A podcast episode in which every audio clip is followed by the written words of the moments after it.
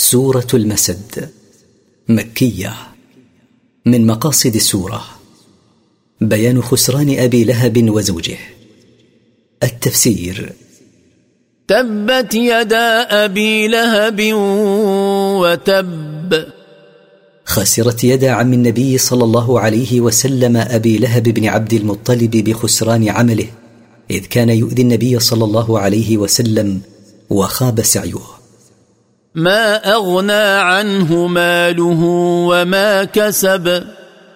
أي شيء أغنى عنه ماله وولده؟ لم يدفع عنه عذابا ولم يجلب له رحمة.